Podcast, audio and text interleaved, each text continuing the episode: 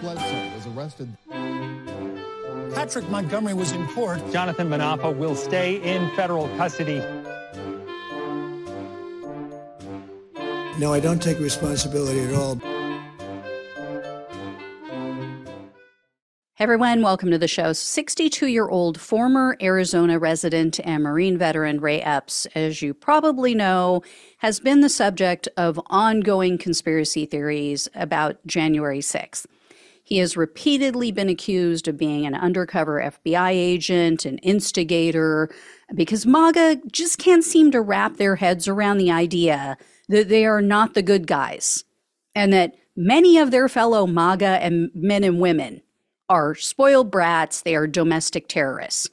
So here's what all went down with Epps. Here's why he's been targeted by fellow Donald Trump supporters and how his sentencing turned out. On the night of January 5th, 2021, Epps was in DC. He was at the Black Lives Matter Plaza. So the plaza was filled with Trump supporters. They were all getting worked up, talking about Antifa and Black Lives Matter. And Epps told the crowd, in part, quote, I don't even like to say it because I'll be arrested. We need to go into the Capitol. We're here to defend the Constitution. I'm going to put this out there I'm probably going to jail for it. Tomorrow we need to go into the Capitol, in the Capitol, peacefully. So, as Epps is saying this, far right extremist Anthony Gionet, who goes by the name of Baked Alaska online, he was live streaming this to a streaming platform. And so he captured everything that Epps said. So the following day, Epps was recorded and he was at Trump's speech and he said to people around him, as soon as the president's done speaking, we're going to go to the Capitol. And he said, it's this way. And then he repeated it later. He said, you know, when he's finished, we're going to go to the Capitol. It's that direction. He said, quote, that's where our true problems lie. So Epps and the others headed to the Capitol. He was then seen on video at Peace Circle. So that was the site of the first breach of the Capitol grounds. So the mob first ripped down a bunch of, of, barricades. They ripped them down, tossed them aside. Those barricades weren't manned by anyone. They came to the second set of barricades that were being guarded by about a handful of police officers. And the mob was clearly irate by that point. They were very aggressive, but one of Trump's terrorists stood out, Ryan Samsel.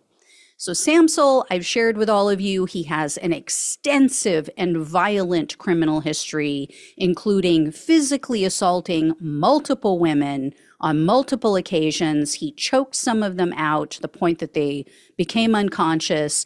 Uh, you know, he held one woman underwater when she was pregnant with their child. So Samsel gets to the gate. He's clearly agitated. He's looking for a fight. And as he approached the line of officers, he turned his MAGA hat backward and he started screaming at them. Within minutes, Epps was over, he was seen on video. He was over by Samsel whispering something into his ear. So Samsel has given numerous contradictory statements about what Epps said to him, but one of the versions that he told the police or the FBI matches what Epps told the investigators because Epps claims that he told Samsel basically like relax, the police are just doing their job, you know, chill out. But Samsel did the complete opposite just seconds later. Um, this is after the rest of Trump's terrorists went ballistic and they started violently shaking the barricades. They were so aggressive and so violent that a female officer was thrown backwards and she hit her head on the concrete steps. She fell unconscious. So the mob surged forward after that. They tossed aside a second set of barricades and then they tossed aside a third set. They moved further onto the restricted grounds of the Capitol. Sometime later, Epps was seen in the crowd and he had his hands up on the side of a massive Trump sign that was used to attack the police. You guys have heard me talk about this before. It's what they refer to as the billboard attack. This was a huge, like six foot high by eight or 10 foot wide Trump sign. It, it may have been even wider, like 12 to 15 feet. Um, they've, they've just estimated it, but they said it was framed in steel It contained large metal caster wheels, and they were the size of a man's head, so it could do a lot of damage. So Trump's mob picked this thing up over their heads and they used it basically like a battering ram to ram it into the police line. So, like I said, Epps was seen, he had his hands briefly touching the side of the sign as if he was helping to push it forward toward the police. When he let go, he was then seen on video. He was pointing towards the officers, almost like he was directing everyone to push the sign in that direction towards them. So the mob was able to break the police line because of that sign. And then that's when Epps and the others started pushing on each other. They started pushing on the other people in the mob to try to apply pressure to the police. So they got hit with pepper spray. Um, Epps remained in, on the Capitol grounds for about 30 more minutes. He never did go in the Capitol, but he was on the Capitol grounds. He was seen and heard on video attempting to calm the crowd down. And that happened, they said, at least five times. So at one point, there was a member of the mob. He was freaking out. He was yelling and cursing at an officer. He was basically prodding the officer to take a swing at him. So Epps stood in front of the man in between him and the police line. And they said that Epps put his hands out and he said, quote, take a step back, take a step back. We're holding ground. We're not trying to get people hurt. They don't want to get hurt. You don't want to get hurt. Just back up. It doesn't matter. We've made our point. We don't want to take away from what we did. So he continued to try to de escalate the situation in that same manner. He kept walking up and down the police line and talking to people. But while he was still on the Capitol grounds, Epps replied back to a text from his nephew, and he told his nephew, quote, I was in the front with a few others. I also orchestrated it. So that's one of the things that Trump supporters seized on to make their case about Epps being an instigator for the government. I mean, it's so ridiculous as if if he was a government plant, if he was a Fed, do you think he would just text that to his nephew? I mean, you'd have to be a moron. So, following the Capitol attack, the FBI issued a Be on the Lookout poster for Epps. It's one of the BOLOs. And on January 8th, Epps contacted the FBI and he turned himself in, said, Hey, here you're looking for me. Here's who I am. Here's where you can find me. Well, in March of 2021, the FBI interviewed Epps. He admitted to everything he did at the Capitol. He conceded that he sent that message to his nephew, and he said he did it because he was proud of having been a part of getting everyone onto the Capitol grounds. Epps also said that his goal was to get as many people as possible inside the Capitol rotunda because he wanted the lawmakers to know that they were unhappy about the election being stolen or that he thought it was, right? It wasn't, but he thought it was. But Epps said he, quote, didn't see the whole picture at that time, and Epps claimed that he wasn't aware of all the violence that took place on January 6th until after the fact. Not necessarily 100% true, because he definitely knew that there was violence going on. He was standing right there watching it all go down. Um, and then this is the most ironic part. Epps told the FBI at that time that he blamed Antifa for inciting the violence at the Capitol. He said they were dressed as Trump supporters and they started the violence. I mean, he's pointing the finger and bringing up this conspiracy theory, and then he becomes the subject of one of the biggest conspiracy theories of January 6th. I mean, irony is dead. Anyway, the FBI removed Epps' online poster, the Bolo poster, because they found him. They knew who he was at that point. They knew where to find him. He wasn't going anywhere. And as with so many other nonviolent known January 6 participants, Epps wasn't arrested right then and there. They were busy with other cases where people were violent and where there were cases where people might have a chance to take off.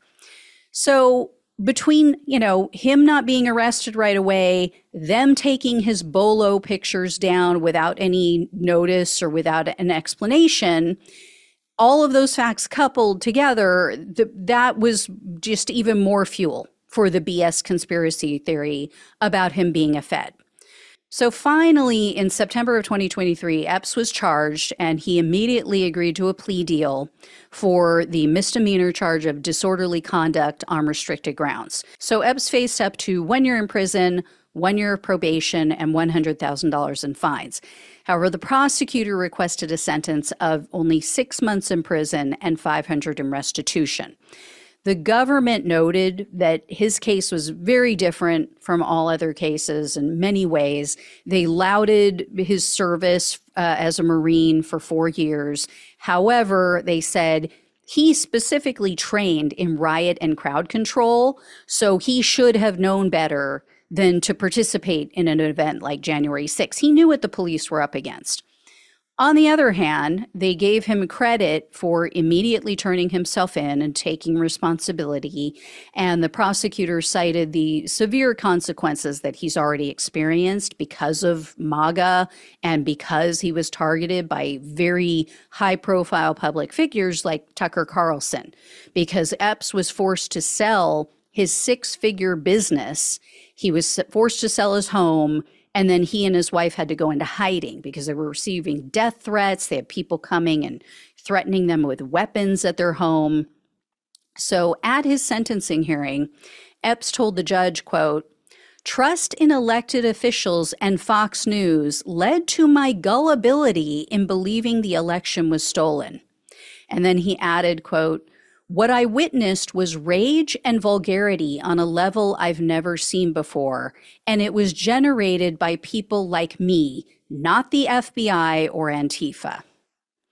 So U.S. District Judge James Boasberg presided over Epps' case, and he told him, quote, while many defendants have been vilified in a way unique to January 6, you seem to be the first to have suffered for what you didn't do.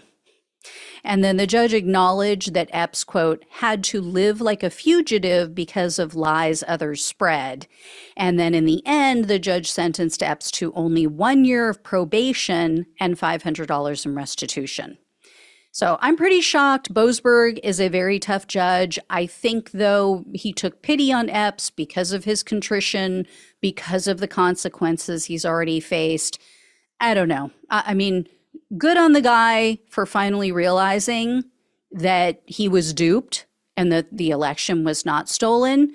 But it took him being targeted by the same people. It took him being the subject of a conspiracy theory propagated by the same people for him to finally go, hmm, things that make you go, hmm. Maybe everything else they say is also bullshit. I know I'm not a Fed. so maybe they're not the most trustworthy people. Yeah, I have said so many times over so many years Republicans do not get it. They don't understand anything. They don't care about anything until it happens to them. Until they can feel it themselves, they lack any and all empathy. They cannot see things from the other side. It's despicable. It really is. Anyway, I will let you know if I hear any more. Thank you all so much for watching and listening. Please like, share, and subscribe. Please donate if you can. Love you all. Take care. Talk with you soon.